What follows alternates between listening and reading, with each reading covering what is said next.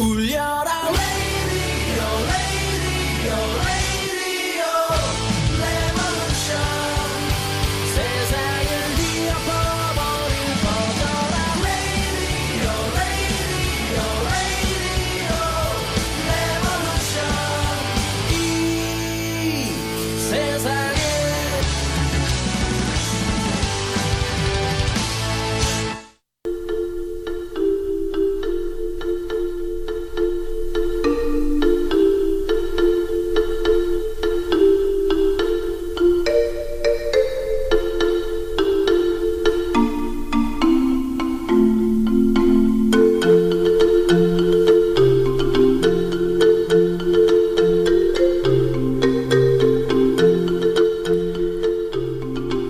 위로라는 것은 힘내라고 말하는 것보다 힘들지라고 말해주는 거라고 합니다.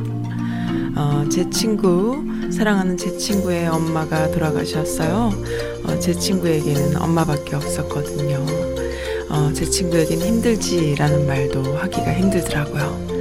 어, 너무 마음이 아팠어요. 라는 사연 주셨습니다. 아, 그렇군요. 자우림의 우- 위로 어, 선곡해 주셨어요. 네. 그렇군요. 그랬군요. 네, 오늘 금요일이지만 오늘 그냥 선스 카페 시간으로 준비했습니다. 감사드립니다. 첫 곡 자우림의 위로예요.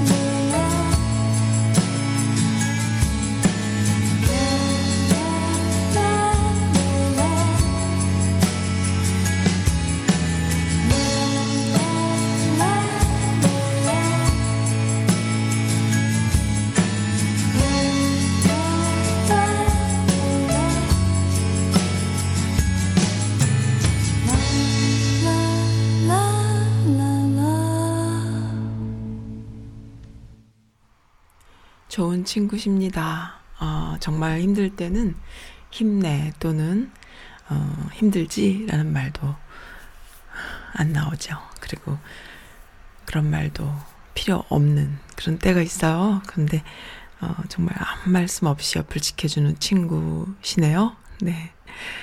좋습니다. 네. 저도 그런 적이 있어요. 그런 적이 있는데, 음, 그 이후에 계속 아무 말 못하고 있습니다. 지나고 나서, 음, 다 지나고 나서 그냥 웃으면서 눈 마주치고, 그땐 그랬어. 할 수 있는 그런. 아, 근데, 어, 이렇게 좀 친구들과 계속 만남을 갖고 계속 얼굴 볼 수 있으면 좋겠어요. 어, 동포사회, 어, 이렇게 이민 와서 사는 분들에게는 그조차도 힘든 경우가 또 있잖아요. 아마 그 엄마밖에 없던 그 친구분도 아마, 어, 미국에 사시면서 엄마밖에 없지 않았을까. 엄마가 친구고, 엄마가 가족이고, 엄마가 동료고, 어, 모든 걸 다 하지 않았을까. 그래도 이렇게 옆에 있어주는 친구가 있다는 것도 참 부럽습니다. 좋아요. 어, 오늘, 어, 며칠 만에 비가 옵니다. 조금 비 온 지 좀 됐죠? 근데 비가 와요. 지난 할로윈 때인가요? 벌써 보름이 훨씬 넘은 거죠. 그때 비가 오네 안 오네 하다가, 어, 할로윈 끝나고 그 밤에 엄청 폭우가 내리고 난 이후에 한 20일 만에 또 비가 옵니다. 비 오는 건 좋은 것 같아요. 그런데 이렇게 좀 찬바람 불면서 비가 오니까 운치가 있고 또 분위기가 잡히고 또 살짝 피곤하고 또 살짝 가라앉고 어, 그렇네요. 이런 이런 날도 바쁘게 일하셔야 하시는 분들은 눈 동그랗게 뜨고 아자아자아자 하시겠죠. 저도 사실은 지금 여지껏 일하다가 왔어요. 근데 아, 컨디션 조절하는 게 너무 힘들어가지고, 예, 방송에서는 이런 얘기하면 좀 기운 빠지는 얘기인데도 항상 하게 되네요.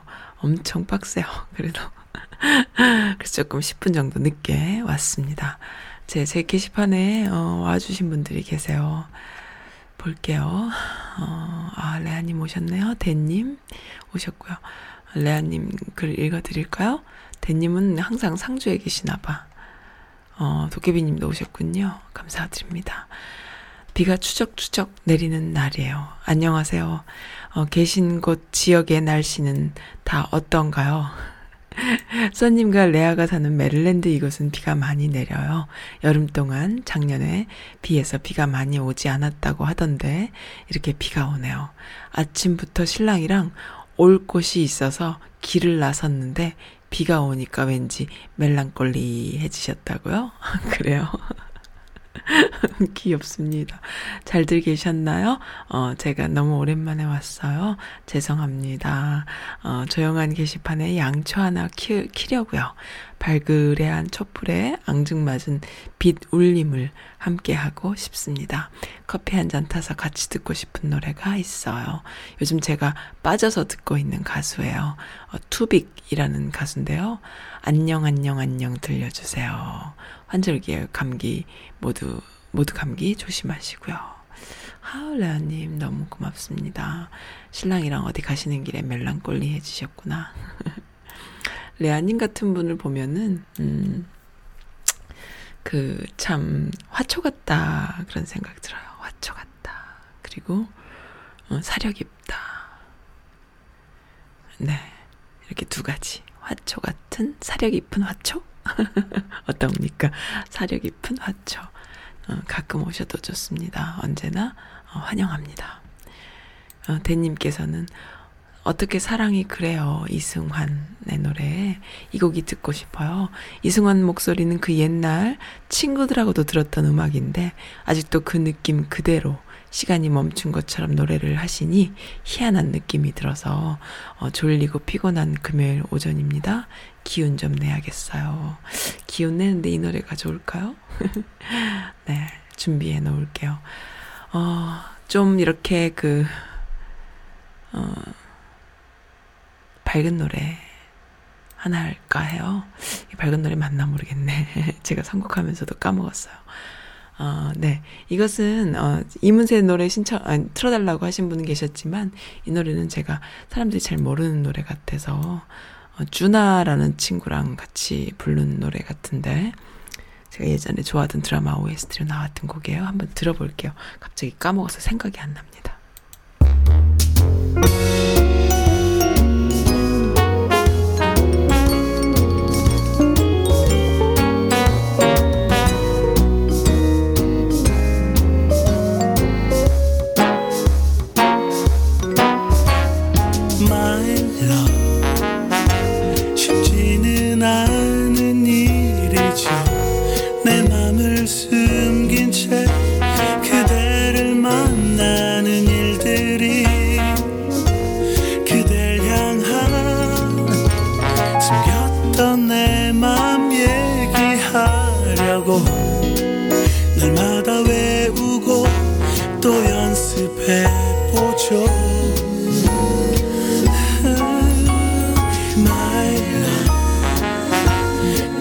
따뜻한 그대 손끝이 날 스쳐 지날 때 그 순간 멈추고 싶어 가끔씩은 그대와 함께 있을 먼 그곳으로 그 시간 속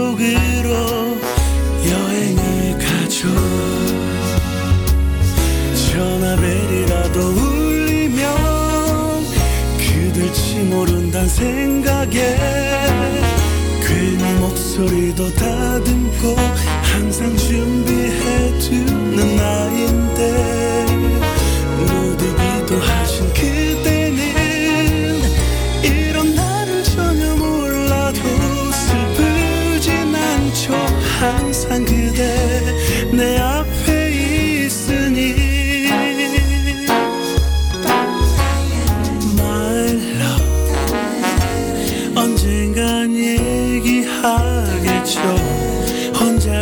맘 졸인 때 얘기를 하면서 웃겠죠. 언젠가는 그렇게 될 거라고 날 위로하면서 오늘도 이렇게 웃어 넘기죠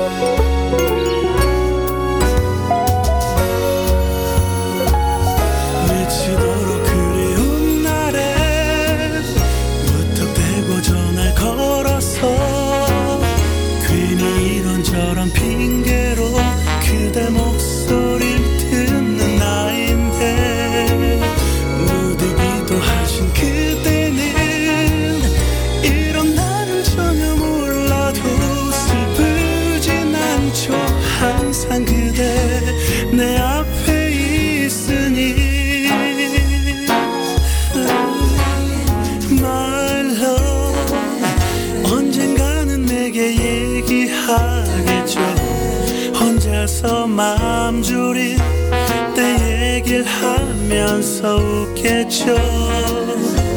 언젠가는 그렇게 될 거라고 날 위로하면서 오늘도 이렇게 웃어 넘기죠. 오늘도 이렇게 난 잠들어가죠 잠들어가죠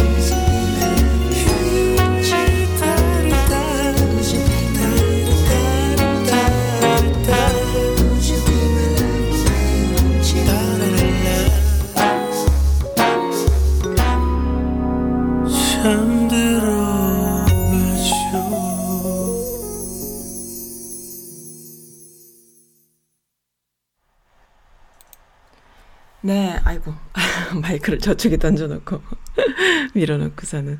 네, 좀 밝고 좋은 노래죠? 어, 귀여운 노래였어요. 근데 이문세 목소리를 들을 수 있었던 건 아니고, 준이라는 친구가 불렀나 봐요. 피처링 했다고. 네, 근데 옛날에 그, 내가 되게 좋아했던 드라마에 삽입됐던 곡으로 기억은 하는데, 네, 그래서 자주 들었던 곡이에요. 근데 이제 오, 어, 선곡할 때까지는 좋다고 해놓고서는, 어, 느낌이 뭐였는지 살짝 좀 까먹었습니다. 네. 하, 오늘은 한 1시간까지는 방송을 못할 것 같아요. 제가 또 급히 가봐야 될 일이 생겨서 어디 나가봐야 돼가지고 바빠서 네, 오늘 뭐 길게 방송은 못하지만 그렇습니다. 뭐 죄송해요. 어, 어쩔 수 없습니다. 다음 주는 또 땡스기빙이잖아요. 어, 사연 주신 분께서 또 이런 사연도 있어요. 어, 이번 주가 Thanksgiving인 줄 알았다 하면서 어, 집에 온 아이들하고 노는데 어, 이번 주가 Thanksgiving인 줄 알고 이것저것 음식 해가지고 제가 같이 먹었는데 다음 주였다 뭐 이런 너무 개그 같은 말씀도 해주신 분 계신데요. 아, 너무, 어떤 분인지 모르겠습니다. 어, 저한테 이렇게 메시지 주신 분들. 이게 다 사연도 있고, 또, 해주세요 하고 해주신 사연도 있지만, 또 그냥 제가 이제, 어, 선스라디오 측이라는 거 아시고, 이건, 이런저런 두런두런 얘기를 풀어놓는 말씀들도 많이 계셔가지고요. 이걸 다 이렇게 좀, 어, 어느 분의 어떤 사연, 또 어떤 그 신청곡, 이렇게 탁탁탁탁 하기가 조금 애매할 때도 있어요. 그래가지고. 그래서 어떤 분이셨더라 모르겠습니다. 아이디밖에 모르니까는 아 지소미아를 뭐 오늘까지였나요? 온, 한국 시간으로 오늘까지였나? 음, 내일까지 어, 어저께까지였나 모르겠어요. 한국 시간으로 아마 어제까지가 아니었을까 싶어요. 그런데 어, 연장했다 이런 이야기가 있네요. 어 그거 가지고 뭐, 뭐 말들이 많은데 제가 볼 때는 그 협상의 그 패를 가지고 이렇게 그 고무줄처럼 늘렸다 줄였다를 어, 주도권을 가지고 하시는 게 아닐까 저는 오히려 이렇게 생각을 하거든요. 그리고 그렇게 평가하시는 분들도 많이 계신데요. 그런 것 같아요. 그러니까 뭐냐면 어, 협상이라는 게요. 국제관계에 있어서 협상이라는 게 뭐 네가 뭐 했으니까 나는 이거 안 할래라고 했어요. 어, 네가 그거를 한 거를 취소 안 하면 난 이거 난 이거 할 거야. 이렇게 나왔을 경우에 그 무조건 그냥 해버리면 관계가 끊어져 버리잖아요. 그런 그런 입장을 계속 고수하되 뭔가 이렇게 신축성 있게 그러면 그래? 그럼 내가 요거 이만큼 연장해주지. 뭐 이런 어떤 거를 갖고 있는 것. 그거 참, 어, 재밌는데, 재밌는 현상이고, 어, 지켜볼 만한 일인 것 같은데, 그게 무슨, 뭐, 어, 뭐를 포기했다라는 둥 이런 식으로 실망했다라는 둥 이렇게 하시는 분들도 계시더라고요. 뭐 그렇다면 할 수 없고요. 근데 이번에 그 지소미아 문제는 어, 일본 애들이 먼저 그 지소미아라는 것 자체를 꺼낸 게 아니잖아요. 수출을 어, 걔네들이 통제해 버리니까 어, 이쪽에서 가지고 있는 카드를 해버린 거죠. 그러니까는 어. 참 그 카드가 마음에 들었어요, 저는. 오, 그런 게 있었구나. 그리고 그것이 원래 옛날부터 했던 것이 아니라 언제부터였죠? 그 정보 공유한 거 주서, 지선미아가 언제 어느 정권 때부터였다 그러더라. 얼마 안 됐어요. 그 공유한 지. 근데 이제 그거를 어 뭐 보안상으로 뭐 어 우리가 수입했는 그 반도체 관련된 그런 어그그 그 제품들을 가지고 뭐 공산국가 뭐 중국 뭐 소련 아니면 뭐 북한 이런데 뭐 핵이라던가 이런 걸 개발하는데 이렇게 쓰는 것이 아니냐 이런 말도 안 되는 뉴스거리를 만들 가짜 뉴스를 만들고 그런 걸 가지고 또 어 국제사회에서 자꾸 갑질을 하고 하니까는 이제 그런 말도 안 되는 매너 없는 짓은 하는 것이 아니다. 혹여 그런 것이 의심스러우면은 투명하게 거래한 것을 까라고 하고 서로 신뢰 속에서 어, 대화를 해야지 그게 무슨 말이 되냐 이런 말씀 이제 문통께서도 그때 그 국민과의 대화에서 나와서 하셨잖아요. 그런 식으로 그렇게 이제 그런 그 원칙을 벗어난 행동을 바로 잡으면서 어, 그쪽에서 어느 정도 뭔가 이렇게 협상하려고 한다면은, 그럼 내가 며칠 연장해 줄 수 있지. 이런 것은 바로 그 엄마가 아니면 아빠가 아이들한테 딜할 때의 모습과 비슷한 거예요. 그러니까 아이들은 무조건 때를 쓰거든요. 어, 뭐, 거기에 방법도 없고, 가고자 하는 목표도 없이 자기 감정에 따라서 때를 쓰는데, 그게 이제 어른과 어른이 해버리면 한쪽이 갑질하는 게 돼버리죠. 근데 아이들은 이제 배워나가는 과정이니까, 그럴 때 이제 어른들은 뭘 하냐면은, 협상하는 방식을 조금씩 가르쳐 주잖아요. A가 있고 B가 있는데, C가 있는데, 그럼 넌 어떤 거 할래? 다 싫어. 다 마음에 안 들어. 막 이럴 때. 그래도 어쩔 수 없어. 선택해야 돼. 어. 무조건 그거는 그렇게 우겨선 안 돼. 뭐 이렇게 하거든요. 그렇게 해서 이제 자꾸 그 바운더리를 좁혀 나가죠. 그래서 협상할 수 있게 만들고 그것을 리드하는 것은 부모인 경우가 있잖아요. 부모이잖아요. 근데 이번에 그, 어, 이 지소미아 문제는 좀 그런 식으로 핸들링 하려는 차원이 아닐까라는 생각으로 어, 좀 해봅니다만 어떻게 생각하세요? 그래서 무조건 사람들이 이거 아니면 저거, A 아니면 B였어. 아, 연장, 어, 무조건 처리한다 그래 놓고 또 연장하는 거야? 우리가 또 딸려가는 거야? 이런 어떤 단순한, 어, 시각으로 보지 마시고, 아, 이게 또, 어, 그럴 수 있구나라는 걸 좀 더 이렇게 성숙한 시각으로 보는 그런, 어, 시각이 좀 필요하지 않을까, 이렇게 생각이 들어요. 저는 좀 좋았는데, 뭐 좋다기보다 이제 뭐가 또 있었구나, 이런 생각이 좀 들었어요. 네. 어떻게 생각하세요? 도깨비님. 도깨비님이 어디 가셨나? 네, 도깨비님 여기 저한테 댓글 달아주셨네요. 도깨비님은 항상 게시판에 좀 계신 것 같아요. 제 생각에는. 어, 썰렁할 때든, 안 썰렁할 때든 계신 것 같아요. 네, 이승환님, 저도요. 이승환님이 아니라 참 대님. 저도 이승환을 보면 좀 이상해요. 제가 지난번에도 말씀드렸지만 이승환의 노래는 어 한창 그가 떴을 때 그 90년대죠. 그때 저는 그렇게 많이 듣지 않았거든요. 왜냐하면은 그 제가 굉장히 재수없어 하던 친구가 자꾸 저한테 이 음악 들어라 저 음악 들어라 이렇게 선곡을 해주면서 귀에 꽂아주고 그랬던 그 암울했던 기억이 있어서 그 음악 자체를 내가 싫어하고 이랬던 게 참 불행하게도 이승환이었는데 이승환 참 멋진 가수더라고요. 그리고 어떤 분이 저한테 그런 말씀 해주, 해주셨어요. 주변에 이제 선즈라디오를 후원해주시는 분이, 어, 이승환이 지금까지, 어, 그렇게 오랫동안, 30년이 넘는 시간 동안 이렇게 그, 어, 잘 아는 기자, 연예부 기자 한 명이 없고, 잘 아는 PD 한 명이 없이, PD들의 갑질, 기자, 기자들의 갑질을 신경 쓰지 않고, 본인이 다 음악을 할 수 있었던 것은, 어, 본인이 다 했기 때문이다라는 거예요.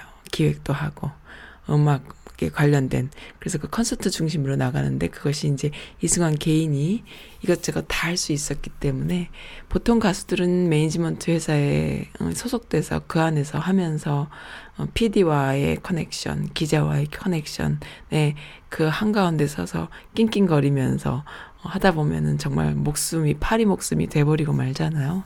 근데 이 친구는 그런 것과 신경 쓰지 않고 어, SNS가 없던 시절부터 자신만의 네트워크를 만들면서 계속 온 거죠. 어, 그런 사람만이 살아남을 수 있다. 그런 사람이 경쟁력이 있다라고 저에게 어, 후원을 해주시고 격려의 말씀을 해주시고 하신 분이 주변에 계십니다. 어, 용기를 내볼까요? 네, 열심히 하겠습니다. 저 혼자 다 할 수 있기 때문에, 음, 겁나는 건 없어요. 딱 하나 겁나는 것은 제 체력이 바닥나는 게 겁나죠. 어, 스트레스도 있고, 하지만 일하면서 또 푸는 그 힐링하는 그런 것도 있기 때문에 별로 크게 걱정은 안 합니다. 열심히 갈게요. 오늘도 지금 방송 들어주시는 분들, 이렇게 라이브로 접속해주시는 분들이 저에게는 그 무엇보다, 그러니까 팟캐스팅이나 뭐, 다른 그 유튜브라던가 다른 데서 이렇게 접하시는 제 채널을 접하시는 다른 분들 한 곱하기 100배 정도 되는 어 100명의 어 뷰어 이상 되는 사람 분들이라고 생각이 들어요. 감사드립니다. 지금요, 제가 음악을, 어, 신청해 주신 음악을 지금 틀어드리려고 하니까 프로그램에 살짝 에러가 있어요. 조금 시간이 걸릴 것 같아요. 그래서 제가 지금 선곡해 놓은 곡 중에 다른 거 먼저 틀어드릴게요. 그러니까 레아님 곡이나 이런 거 조금 뒤로 갈 것 같습니다. 어떻게 너를 사랑하지 않을 수가 있겠어. 참 감미로운 곡이죠. 어, 브라운 아이스 소울이 부릅니다.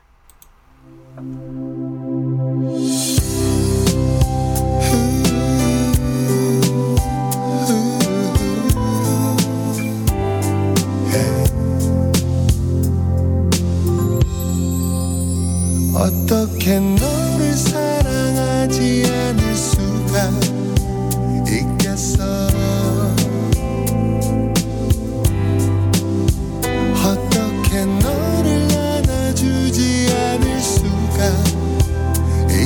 있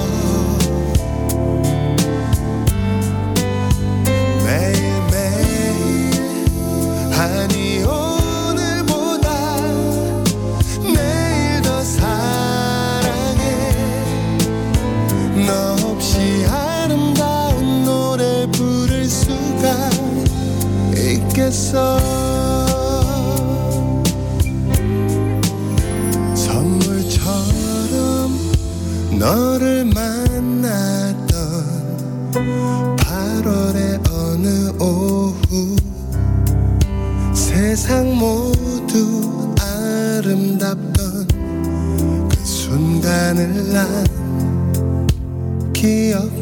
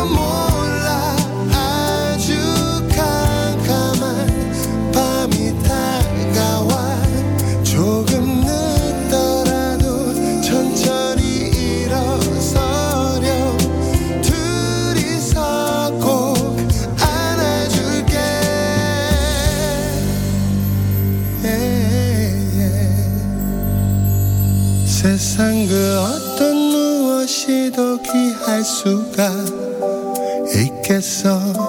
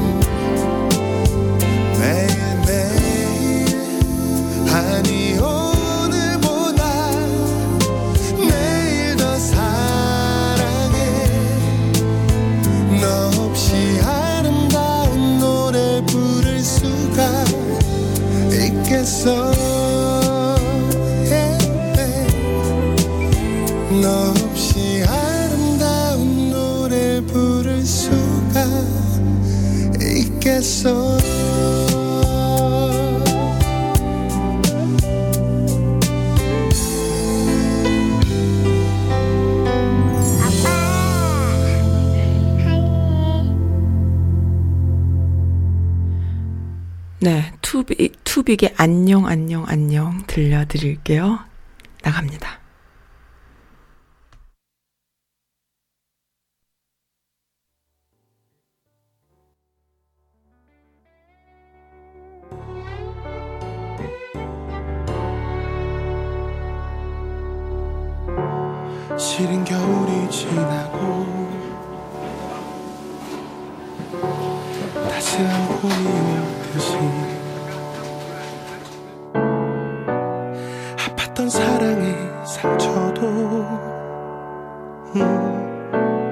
어느새 아물 거예요. 꽃이 지면 또 다시 피고 해가 지면 다시 뜨고 새로운 사랑의 그대는 또다시 설렐 것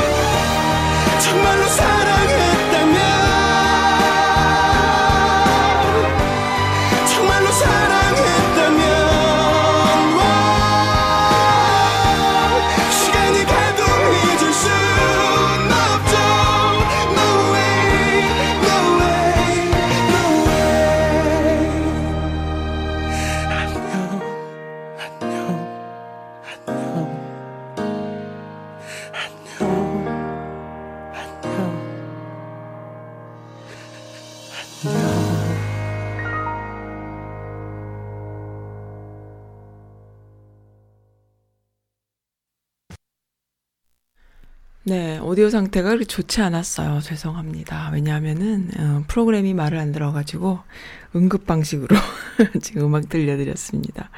어, 들려드리면서, 아, 나는 왜 이런 거야. 방법은 찾으면 있는데, 아, 그걸 어떻게 해내느냐가. 노래 한 곡 나가는 동안에 저 차까지 갔다 왔잖아요. 제 차에 주차장까지 갔다 와서. 어, 제가 거기다가 뭐 장비랑 라인을 잔뜩 갖다 놓고 꺼내놓질 않고 중계 나갔던 장비들 그대로 놔둬가지고 어, 찾아보니까 거기 있는 거야. 그래서 거기 가갖고 찾아가갖고 선 연결해서 지금 프로그램이 에러일 때 어, 에러가 아니면 문제가 아- 안 되는데 이 컴퓨터가 어, 내 맘대로 안 될 때는 뭐 어쩔 수 없잖아요. 수동으로 하는 수밖에 이렇게 난리를 쳤습니다. 모르셨죠? 그래서 아마 먼저 번 노래 조금 레벨 낮게 나간 것 같아요. 그 브라운 아이드 소울 아이드 아이 아이드 브라운 아이드의 어, 그 곡이 있잖아요. 먼저 나갔던 게 조금 레벨 조절 제가 뭐잘 못하지 않았나라는 어떻게 너를 사랑하지 않을 수가 있겠어라는 곡이요. 아 이거 러비장님께서 또 들려달라 해주, 해주셨던 그 곡들 중에 하나인데 아 참 죄송합니다. 오늘 좀 어, 음향사가 엄청 많았어요, 사실은. 많았는데, 뭐, 그렇다 치고, 말 안 하면 또 모를 수도 있으니까, 그냥 넘어가려고 한, 하는데. 네, 저기, 뭐야, 그, 미씨 분들을 흥분시키고 자극하는 이슈가 하나 있는 것이 지금 나베가 미국에 와 있잖아요. 그래서 막 다들 준비하고 난리친다 했는데, 나베를 만났다라는 그런 내용은 아직 올라오지 않고 있어요.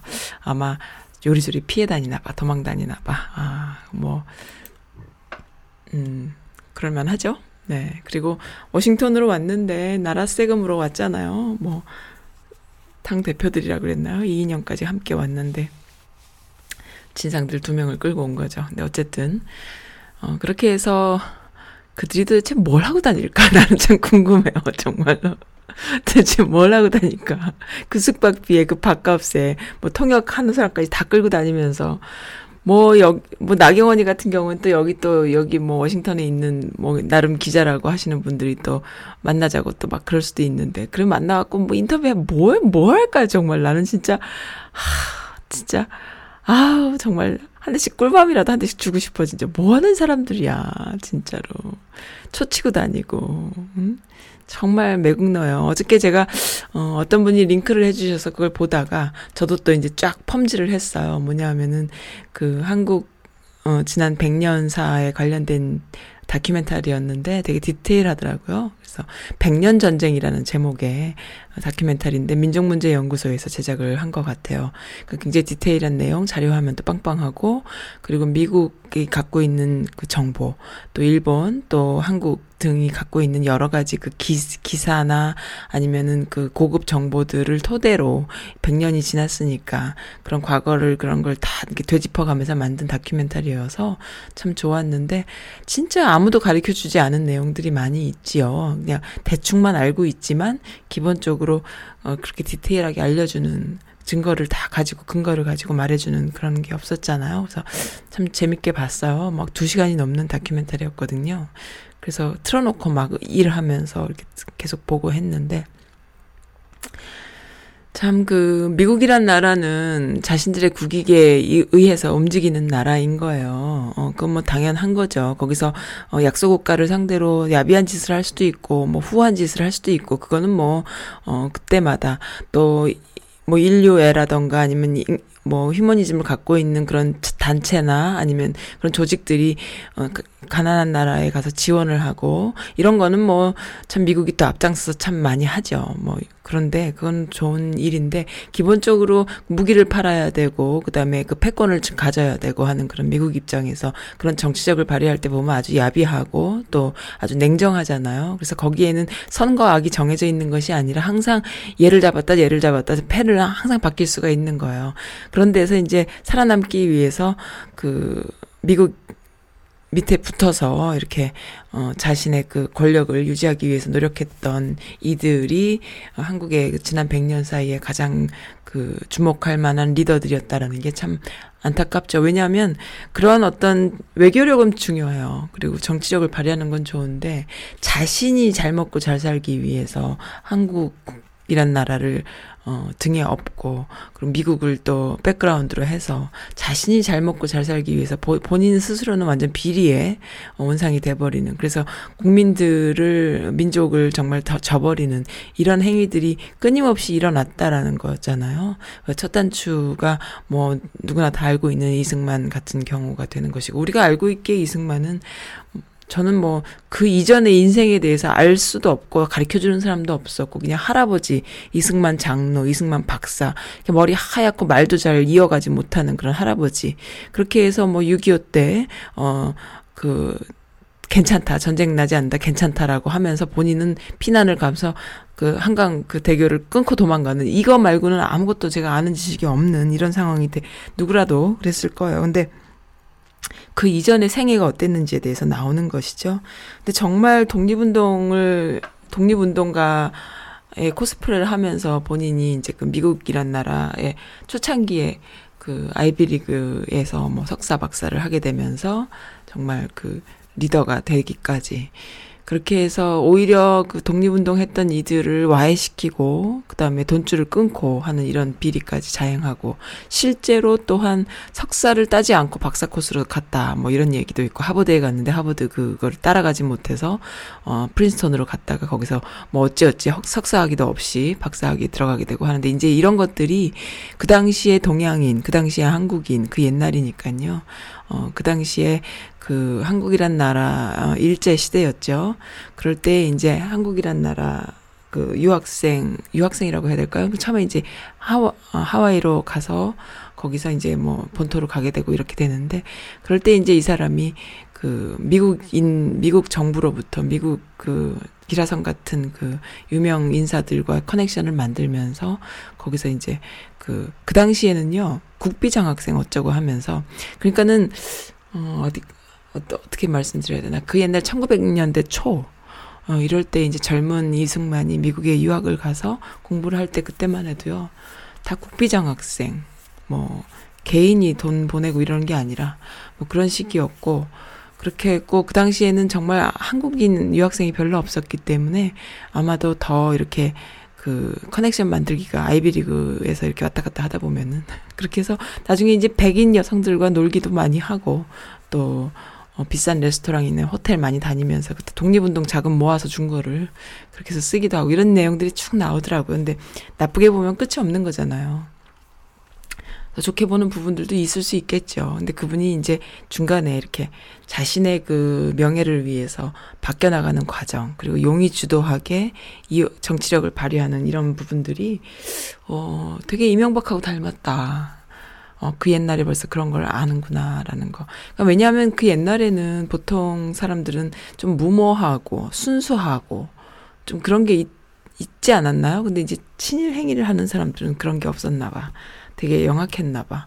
요즘 좀 이렇게 모모하고 좀 순진하고 한 사람들, 의협심이 있거나 정의감이 있는 사람들이 좀 그런 류들을 이렇게 이겨, 이겨내려면 좀 알아, 간파해야 되는 그런, 가, 그, 어떻게 사람이 저래 이런 마인드는 좀 없애버리고 좀 간파할 수 있는 그런 어, 능력을 좀 가져야 되지 않나 그런 생각이 들어요. 그러니까 너무 이 사람들은 용의주도한 거야. 너무 자기의 입신양명에 밝은 거야. 그러니까 그런 사람들한테 또 많은 국민들이 다 속아 넘어갔고 아직까지도 속아 있었고 저조차도 그랬었고 누구도 가르쳐 주지 않았고 그리고 그 당시에 뭐 아이비리그 박사 하면은 거의 무슨 진짜 신 같은 존재였잖아요. 다들 얼마나 가난하고 못 배웠었습니까? 그러니까 그런 거를 이용해서 어, 갔던 것이죠. 근데 그런 걸 냉정하게 보고 아닌 건 아니다 생각하면서 또다시 다른 독립운동을 모색했고 거기서 또 민족이 분열되지만 않게 분열되지 않고 통일 상태로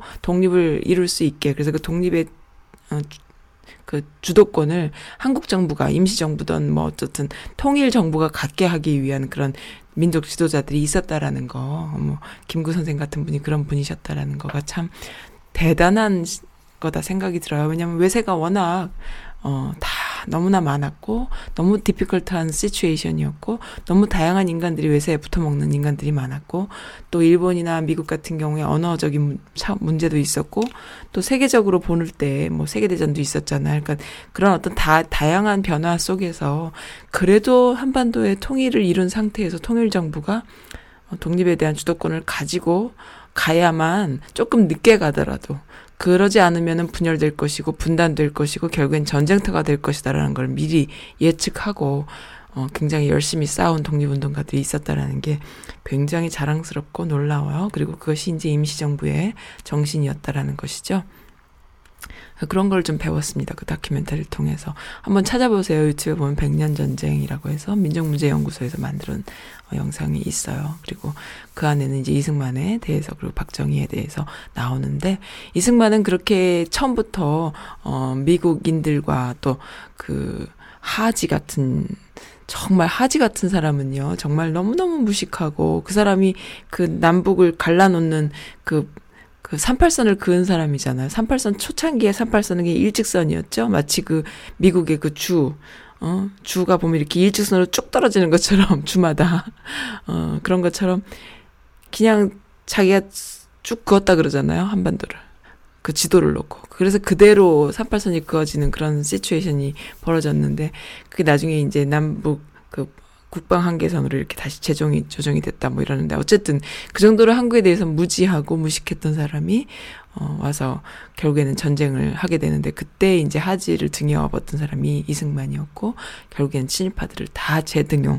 그러니까 친일파들을 재등용하는 일만 안 했어도 어느 정도 용서가 가능한데 친일파를 다 재등용하는 이런 상황을 만든 것이 바로 이승만이고 그것이 아직까지도 오는 이 전쟁의 연결고리가 아닌가 너무 끔찍한 일이에요. 그거는 뭐뭐 공산주의니 뭐 사회주의니 이런 거하고도 상관이 없는 얘기인 거야. 그거는 뭐 문제되는 게 아니고 친일파들을 재등용함으로 인해서 아직까지도 우리는 이념 문제로 싸우고 있고 어 북한 문제를 냉정하게 볼 수 있는 시각이 없다라는 거 너무 속상해요. 속상하고 어 네. 그래서 저는 또 저 같은 사람들이 많이 생겨나고 또 많이 깨닫고 그렇게 해서 냉정한 시각으로 세- 이렇게 볼 수 있는 그렇게 했을 때 노, 노무현 정권이나 또 문재인 정권 같은 또 김대중 같은 이런 민주정부가 의미하는 것이 도대체 무엇인지를 알게 되는 거예요. 어, 그렇구나. 그렇다면 이들은 그 임시정부, 상해 임시정부, 그리고 통일정부를 꿈꿨던 그 정말 민족주의자라던가 아니면 한반도의 그 미래를 고민했던 그런 사람들과 맥을 같이 하는 분들이구나. 근데 그 맥을 같이 하는 게 정치적인 이념이 아니라 정말 일개 서민이 봤을 때도 너무나 당연한 어, 정의는 뭐 아이한테는 안 통하고 어른한테만 통하거나 아니면 어른한테는 안 통하고 아이한테만 통하거나 이게 정의가 아니거든요. 누구한테나 통하는 것이 정의인데 마치 일본 애들이 또는 미국 애들이 국익을 위해서 별별 짓을 다 하, 물론 나쁜 짓들을 많이 하지만 그 안에서 그 나라 안에서 본인들이 통일을 이루기 위해서 아니면 본인들이 잘 먹고 잘 살기 위해서 또 국민들을 위해서 하는 행위들은 다 정의라고 볼 수 있거든요. 어느 나라든지 간에. 어, 근데 이제 우리는 그것조차를 못 이루고 있는 거예요. 그것조차 얘기하면 빨갱이로 취급받고 했던 것이죠. 어, 큰 문제이고요. 제가 한국 사회에서 가장 분노했던 것은 다른 게 아니라 그 부당함이거든요. 부당함. 잘못된 것을 눈 감고 넘어가고 어떻게 하면 그 잘못된 거라 하더라도 내가 살기 위해서 어 그쪽으로 갈아타고 하는 그런 부조리, 부당함에 대한 어 이건 정말 잘못된 세상인데라는 것을 처음에 어렸을 때는 그냥 그 이게 왜 이러지? 세상은 이런 건가? 이렇게만 생각하다가 나중에 좀 겪어보니까 어 세상이 정말 안 좋구나라고 네, 어, 네가티브하게 생각을 하게 되다가 좀 지나고 나니까 아니야. 이 나라가 이상한 거야. 다른 데는 분명히 이러지 않을 거야. 어떻게 전 세상이 다 이럴 수가 있어. 분명히 다른 나라는 다른 세상은 이렇지 않을 거야. 내가 하는 말이 맞을 거야. 라는 그런 생각을 갖게 됐고요. 그그 시간이 굉장히 힘들었던 거예요. 그러니까 어린아이가 봤던 시각, 그 다음에 청년, 장년이 돼서까지 분명히 이건 뭐가 잘못됐는데. 근데 그것을, 어, 미국에 와서 살면서, 그, 미국도 물론 사람 사는 곳은 어디나 부조리가 있지요. 그렇지만, 일개 평, 서민으로, 그리고 이민자로, 어, 소수민족으로 봤을 때 이 정도의 나라라면은 한국 같으면은 정말 너무 한국과 비교했을 땐 너무나 부조리하지 않다라는 생각을 누구나 조금씩은 할 거예요. 어, 그렇기 때문에 미국 이민자들이 여기서 어, 자신들의 그 꿈을 이룰 수 있는 것인데 어, 정말 내가 느끼는 부당함, 부조리를 한눈에 본 것이 노통 탄핵 때 참여정부 탄핵되는 모습을 본 것이었고요. 그 다음이 이제 그 세월호 같은 사건이었죠. 너무 있을 수 없는 부조리, 부당함이 너무 덮어 씌워지고 오히려 피해자인 유가족들이 뭐, 어, 빨갱이 뭐 이런 식으로 사찰을 개인 사찰을 당하고 이런 것들은 상상할 수 없는 일이잖아요. 근데 그 다음에 또 다시 벌어진 일이 뭐냐 하면은 뭐 박근혜 최순실 같은 건 문제가 아니고요. 이번에 조국 사태인 거예요. 굉장히 비슷해요 세월호랑 피해자가 피의자가 되는 이런 상황. 그래서 이게 도대체 이 정도까지 세상이 사회가 골물려면 얼마나 많은 피해자가 있어 왔고 얼마나 많은 부당함이 정의인 것처럼 이렇게 어, 다뤄져 왔을까라는 생각이 너무 끔찍한 거예요. 사람들이 그 안에서 살아남으려고 하다 보니까 다 사이코가 되고 다 사기꾼이 되고 어 어르신들은 평생을 정말 박정희 때부터 박정희를 시, 신봉하면서까지 열심히 모아온 자신들의 그 노후 대책 자금들을 다들 무슨 뭐 다단계라던가 보험 사기에 다 당해서 개털이 돼버리고 말고요. 젊은이들은 IMF 이후를 겪으면서 완전히 그 어떻게 하면 살아남는가에 완전히 마시가 있고 여자들은 어떻게 하면 남자를 등칠까? 남자들은 어떻게 하면 여자를 등칠까? 뭐 이런 아주 그냥 그런 말도 안 되는 사, 사고 방식이 마치 보편적인 사고인 양 이렇게 팽배해 있는 이런 미치광이 사회. 어 드라마만 봐도 조금 알 수가 있어요. 드라마를 봐도. 드라마를 봐도요. 사람들이 이렇게 저게 가능해 근데 또 이렇게 약간 희망이 있다는 것은 뭐냐면은 여성들의 그런 목소리가 좀 커졌더라고요. 근데 그 커진 것도 정상적으로 커진 것 같지가 않고 이상하게 커져 있어. 이상하게. 그러니까 그런 거를 이제 멀찍이서 이렇게 대중 그 문화를 이렇게 이렇게 뭐 드라마나 영화를 이렇게 보면은 처음부터 다 잘못돼 있기 때문에 거기서 말하는 그 뭔가 이슈들이 나한테는 다 괴물로 비춰지는 거예요. 그러니까 이제 자꾸 멀어지는 거죠. 한국 사회가 자꾸 멀어지고. 어, 그랬던 것 같아요. 근데 이번에 무슨 기생충 같은 영화를 봐도요, 그 영화가 되게 과장되고 좀 이상한 그 뭔가 이렇게 호러물 같기도 하고, 괴기스러운 느낌도 있고, 또, 어, 과장된 만화 같은 느낌도 있고, 여러 가지가 있는데, 그것이 어떻게 보면 정확한 진단이 아닐까라는 생각이 들 정도로, 어, 한국 사회는 좀 다들 정상인 것처럼 이렇게 하고 있지만 정상이 아닌 거예요. 한 3년 전에 한국에 갔을 때 충정로길을 이렇게 걸어서 광화문까지 이렇게 걸어가는데요. 어, 수많은 셀러리맨들이 점심시간에 어, 점심을 먹고, 어, 여가 시간 한 10분 정도 이렇게 질, 이렇게 즐기는 그 시간대 제가 딱 만났는데요. 소름이 쫙 끼치는 거예요. 남자 여자들이 그 행색이나 표주나 걸음걸이가 다 비슷한데요. 다 그 스타벅스 커피, 그 커피 전문점 커피를 하나 손에 다 들고 있는 거여서 저게 정상인가. 너무 끔찍한 거예요. 사람이 다양성이 없고 그냥 다들 그러고 있는데 저도 알거든요. 바깥 못지않게 비싼 커피값이라는 거. 그것도 문제가 있는 거잖아요. 그래서 참 이상하다. 이 나라는 정말 이상한 나라다. 아, 제 후배를 만났는데 제 후배랑 택시를 타고 이대 앞을 갔는데 제, 제 후배가 그래. 어, 여기 이상, 내가, 내가 그랬어. 여기 이상하다. 옛날 같지 않네. 여기 웨딩샵도 되게 많았고, 뭐가 많았는데 죄다 없어졌네. 이렇게 문을 닫았네. 그랬더니 제 후배가 뭐랬냐 하면은 여기 있던 웨딩샵들 다 문 닫았고, 화장품 파는 데도 다 문 닫았고, 뭐 어쩌고 이런 얘기를 하는 거예요. 그래서 내가 어, 한국 사회에서 가장 특이한 점을 여러 가지가 있지만 제 나름대로 평가해 보자면은 화장품 샵이랑 약국이 너무나 많았어요. 한국 사회는. 정말 화장품 가게랑 약국이 너무 많아서 그게 어떻게 가능한가. 그 다음에 더 많은 건 또 이제 술집과 커피숍이죠. 그러니까 이게 너무너무 비, 이상해 보였어요. 저는 그 사회에서 평생 살았음에도 이거는 정말 정상적인 사회가 아니다.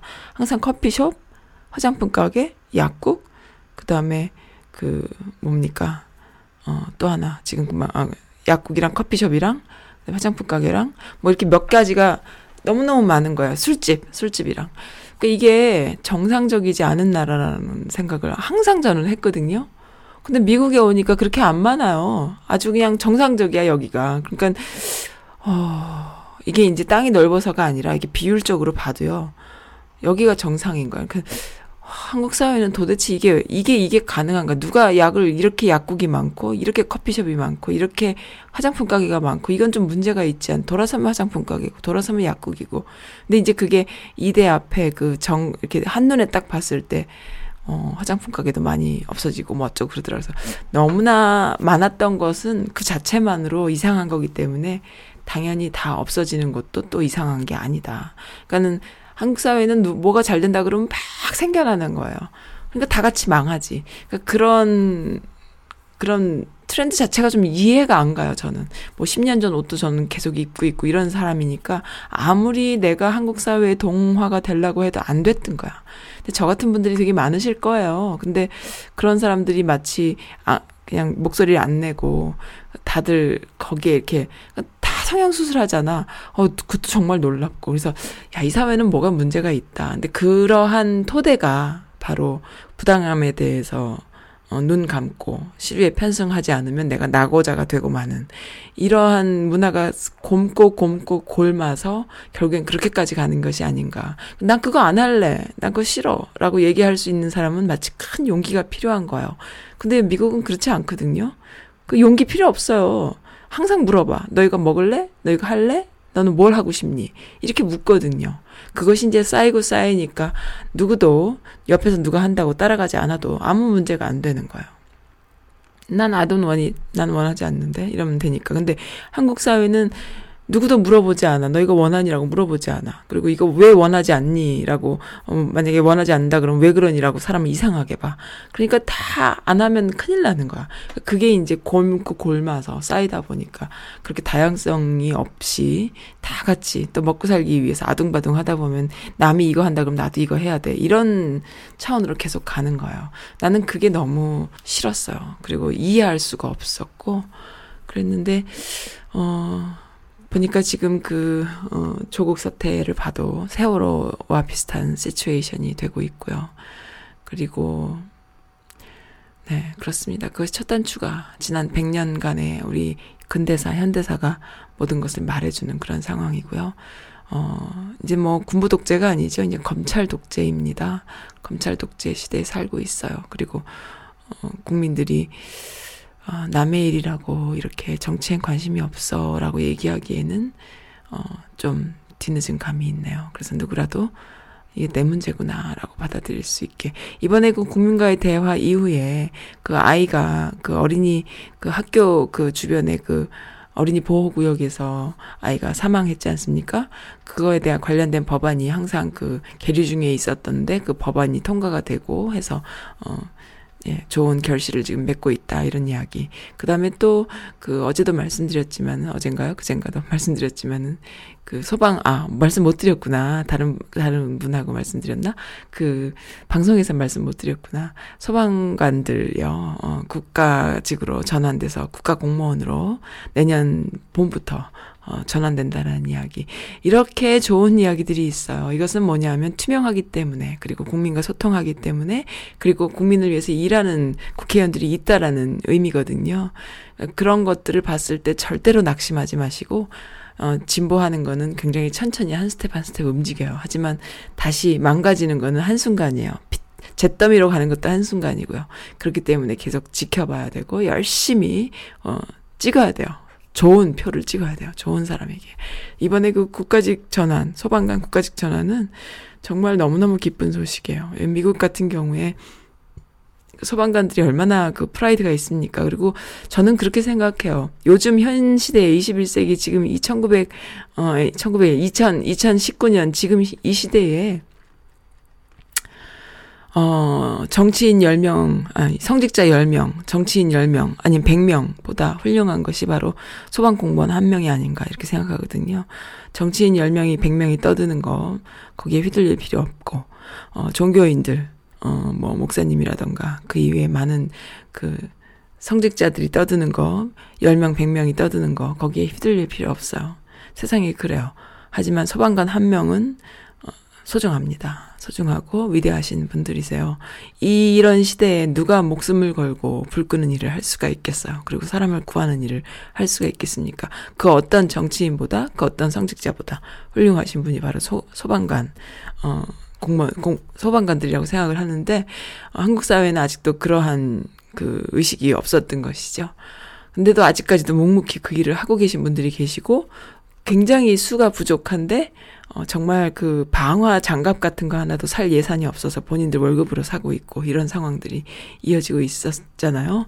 근데 그거를 이제 국가 공무원으로 정말 국회의원들 다 없애버려야 돼. 어, 소방관들 그렇게 그 재정 빵빵하게 해가지고 정말 그 젊은이들 중에 휴머니즘을 갖고 있고 또 소방관이 되고 싶다 하는 분들 이 있어도 너무나 그 열악한 환경 때문에 못하는 분들 많잖아요. 요즘 저 일자리 다 구하기 힘들다고 하는데 정말 그 처우를 잘 해가지고 많은 분들이 소방관에 어, 들어갈 수 있고 또 아주 전문화돼서 다양하고 전문화돼서 정말 위험하다라는 편견만을 갖고 있는 소방관이 아니라 진짜 어, 다양한 분야에서 다 같이 그렇게 일할 수 있는 그런 어, 공무원들로 재탄생, 재편성되기를 그런 소망을 한번 가져봅니다. 예, 이렇게 우리가 투표를 잘하면요, 이런 결실들이 있어요. 그러니까 어, 낙심하지 마시고 또 잔소리가 또 아이고 오늘 방송 조금 일찍 끝낸다고 하고선 또 잔소리가 길어졌습니다. 오늘 제가 어 조금 바쁜 일이 생겼어요. 우리 아이 때문에 그래가지고 아.